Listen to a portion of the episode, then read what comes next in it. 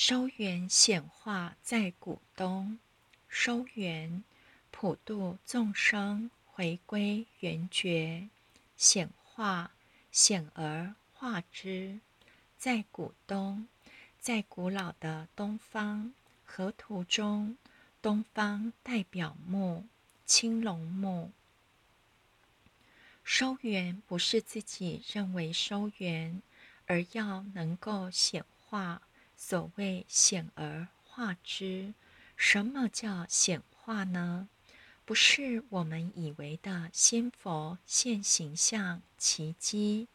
我们常讲要去代天宣化，宣化的目的在转化众生，而不是填鸭式的填许多道学知识在他们的脑海中。重点在于化，如何改变、变化、感化、转化众生，从小人变成君子，这就是这句经收圆显化的意义。中庸对显化有详细的解说，我们看中庸二十二章说：成则行。行则住，住则明，明则动，动则变，变则化，为天下至诚，为能化。一旦我们能诚心保守，到达如相言上述的境界，紧抓三宝，有如维系自己的性命般，不敢稍纵。诚则行，所谓诚于内，行于外。当我们内在生命是处于全神贯注、三花聚顶，我们外在的形象也会有所不同，变得非常清新，有别于众生的污浊、清净不染红尘。诚则行，修道若修得认真，自然在一群人中间会显得鹤立鸡群，看起来不庸俗、不市侩，和一般人不一样。但若只是在道中办道，而欠缺自修、欠缺诚心保守的功夫。没有时刻抓住玉线，有时会令人觉得和世间人不一样，但是是一种怪的不一样，而不是令人尊崇羡慕的脱俗出尘。行则住，当这种清净的形象日益显著。定格，而非时清时浊，忽明忽暗。有些道清很诚心时，气质出众；一旦不诚心了，又退回凡俗之气。所以要行则住，到不会退的地步，才能有下一个转化力量。著则明，显著到成为一种光明的气象，就有我们前面所讲的大悲成就的人，有光明温暖，可以融化众生黑暗愁苦的心灵。明则动。光明的气象可以感动众生，不必言语就可以令人心动。接触到你，就像冰遇火，自然消融般。动则变，变则化，为天下至诚，为能化。能够从成于内。道行于外，也就是内在虔诚的修持，导致外在形象的转变，再进一步到出现光明的气象，有感动人的能力后，就可以产生改变、感化众生的力量。修行有没有成就，就看你有没有显于外，化于人呢？自己的形象是不是变得光明，而且光明的强度要强到不出一言就可以感动众生？就像圆觉大帝吕树根前人看到显化大帝在菜市场捡菜叶时，就莫名的被感动一样。这就是显化显出来的气象，足以感动变化众生。这就是收圆显化。收圆显化在古东，古老的东方有什么呢？古老的东方有一条龙，如一首民歌。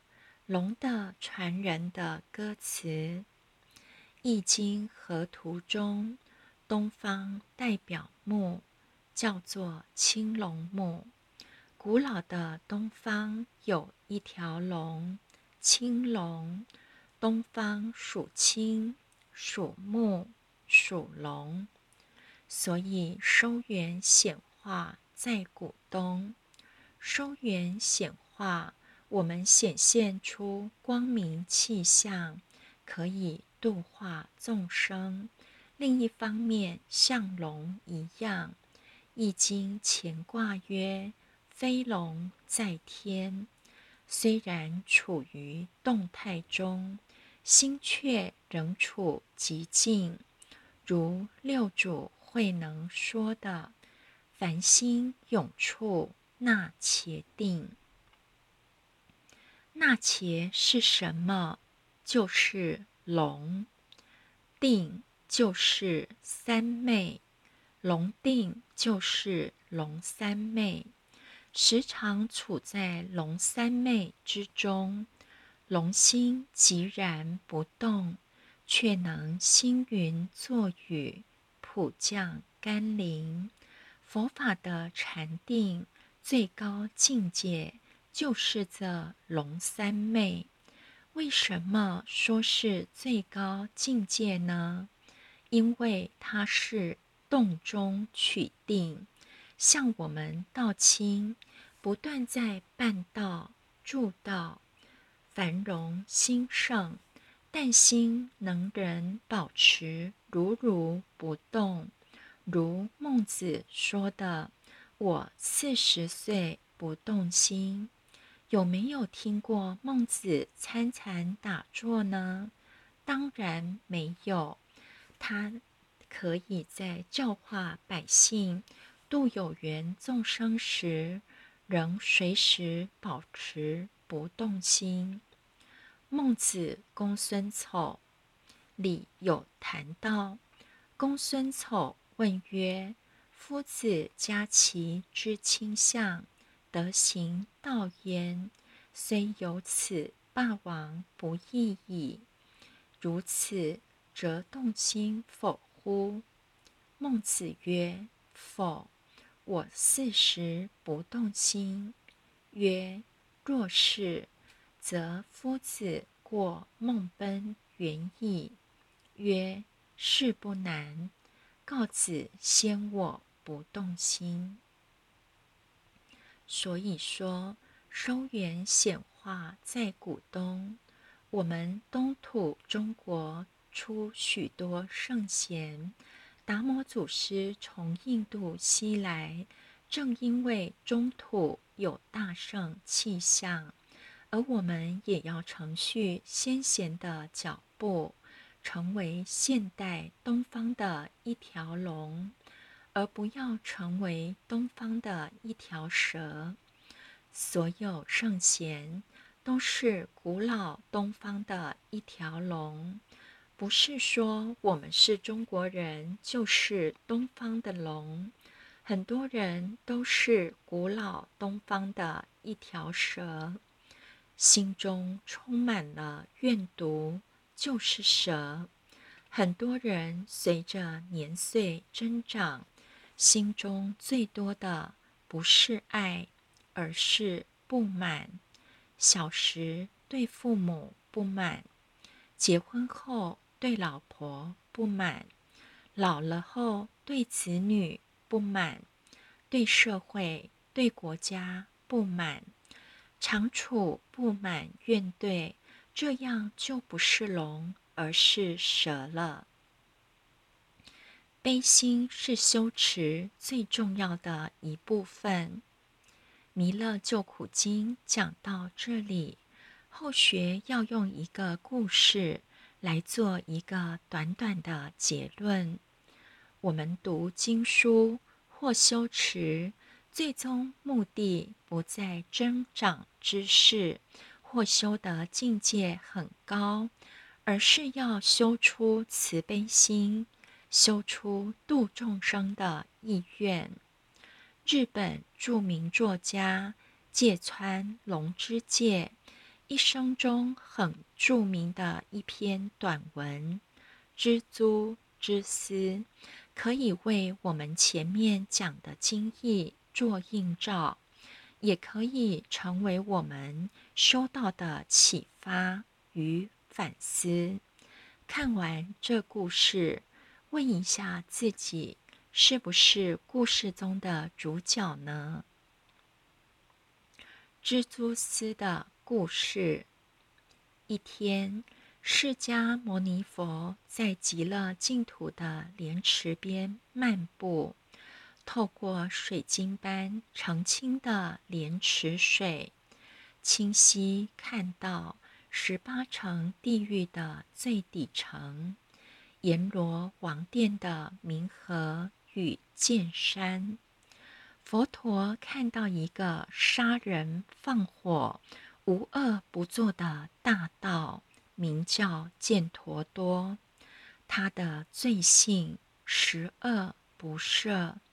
但有一回，他见到路边有一只小蜘蛛在爬行，本想抬起脚踩死蜘蛛，不过又转念一想，算了，蜘蛛虽小。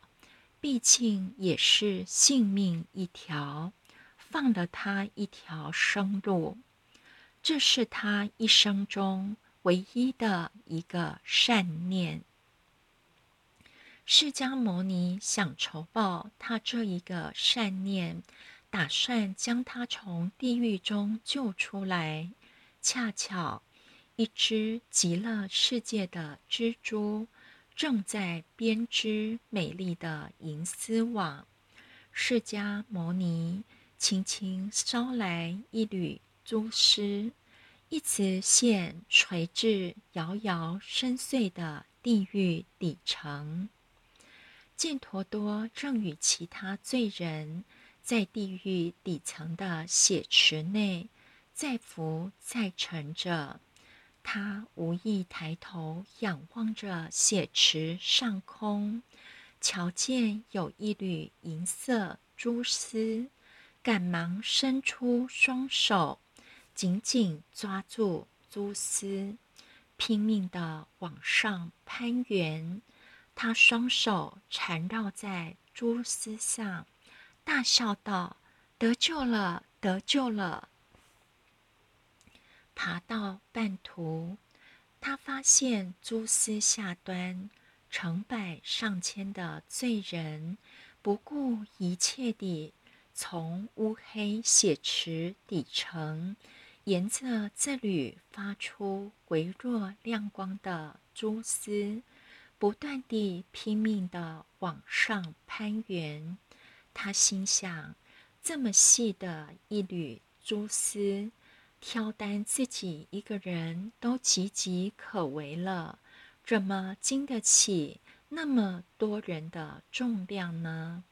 万一半途被扯断了，辛辛苦苦才爬到此地，岂不也要再掉落到原先的地狱。于是犍陀多大声喝道：“喂喂，罪人们！这根蛛丝是我的，是谁准你们上来的？下去，下去！”在这一刹那，本来还好端端的蛛丝，竟然从犍陀多悬吊的地方，噗嗤一声断了。犍陀多束手无策，眨眼间，迎风嗖嗖地一头倒栽了下去，像石头般沉入血池深处。释迦牟尼伫立在极乐莲池畔，始终观看着事情的经过。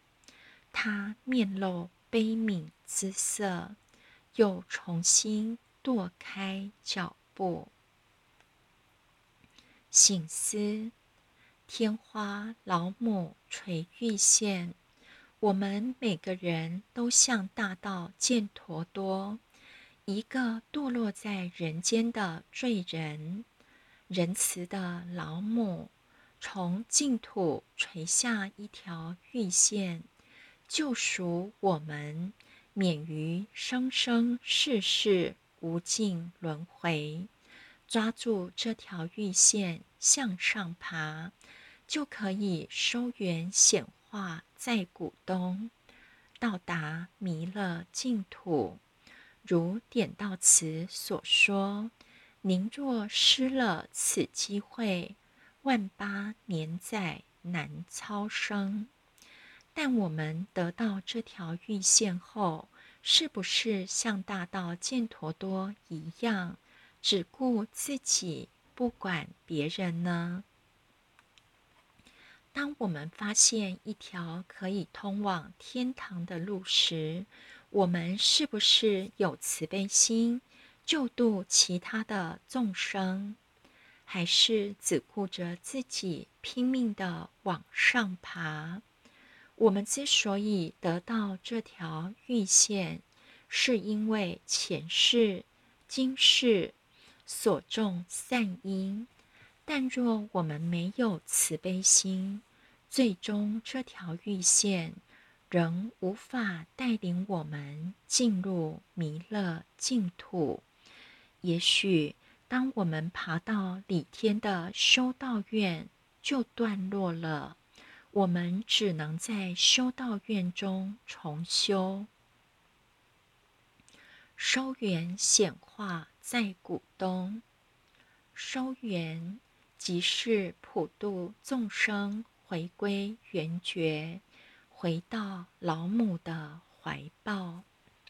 要达成这个使命，要显化，醒察自己有没有明显的转变。然后用慈悲心来感化众生。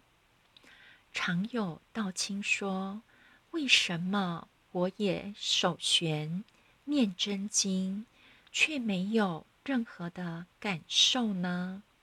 那是因为缺少慈悲心。修行第一步要醒察自己的慈悲心。每个人天性中都有慈悲心，只是我们让它渐渐泯灭在功利现实中。婴儿的慈悲心最明显。你如果对婴儿笑，他就会笑；而如果听到别人哭，就立刻跟着哭起来。这是我们天性中的同理心、大悲心。我们要去把这颗心找回来。等到有一天，你会因为别人的痛苦而哭泣，就可以开始修这最上圣的三宝心法。阿罗汉就是没有这种悲心，所以。即使修最上圣也无法成就。当悲心出来时，就可以用最简单的修持直达理天。不只要抓住这条线不断，手抓玉线时，还要普度众生。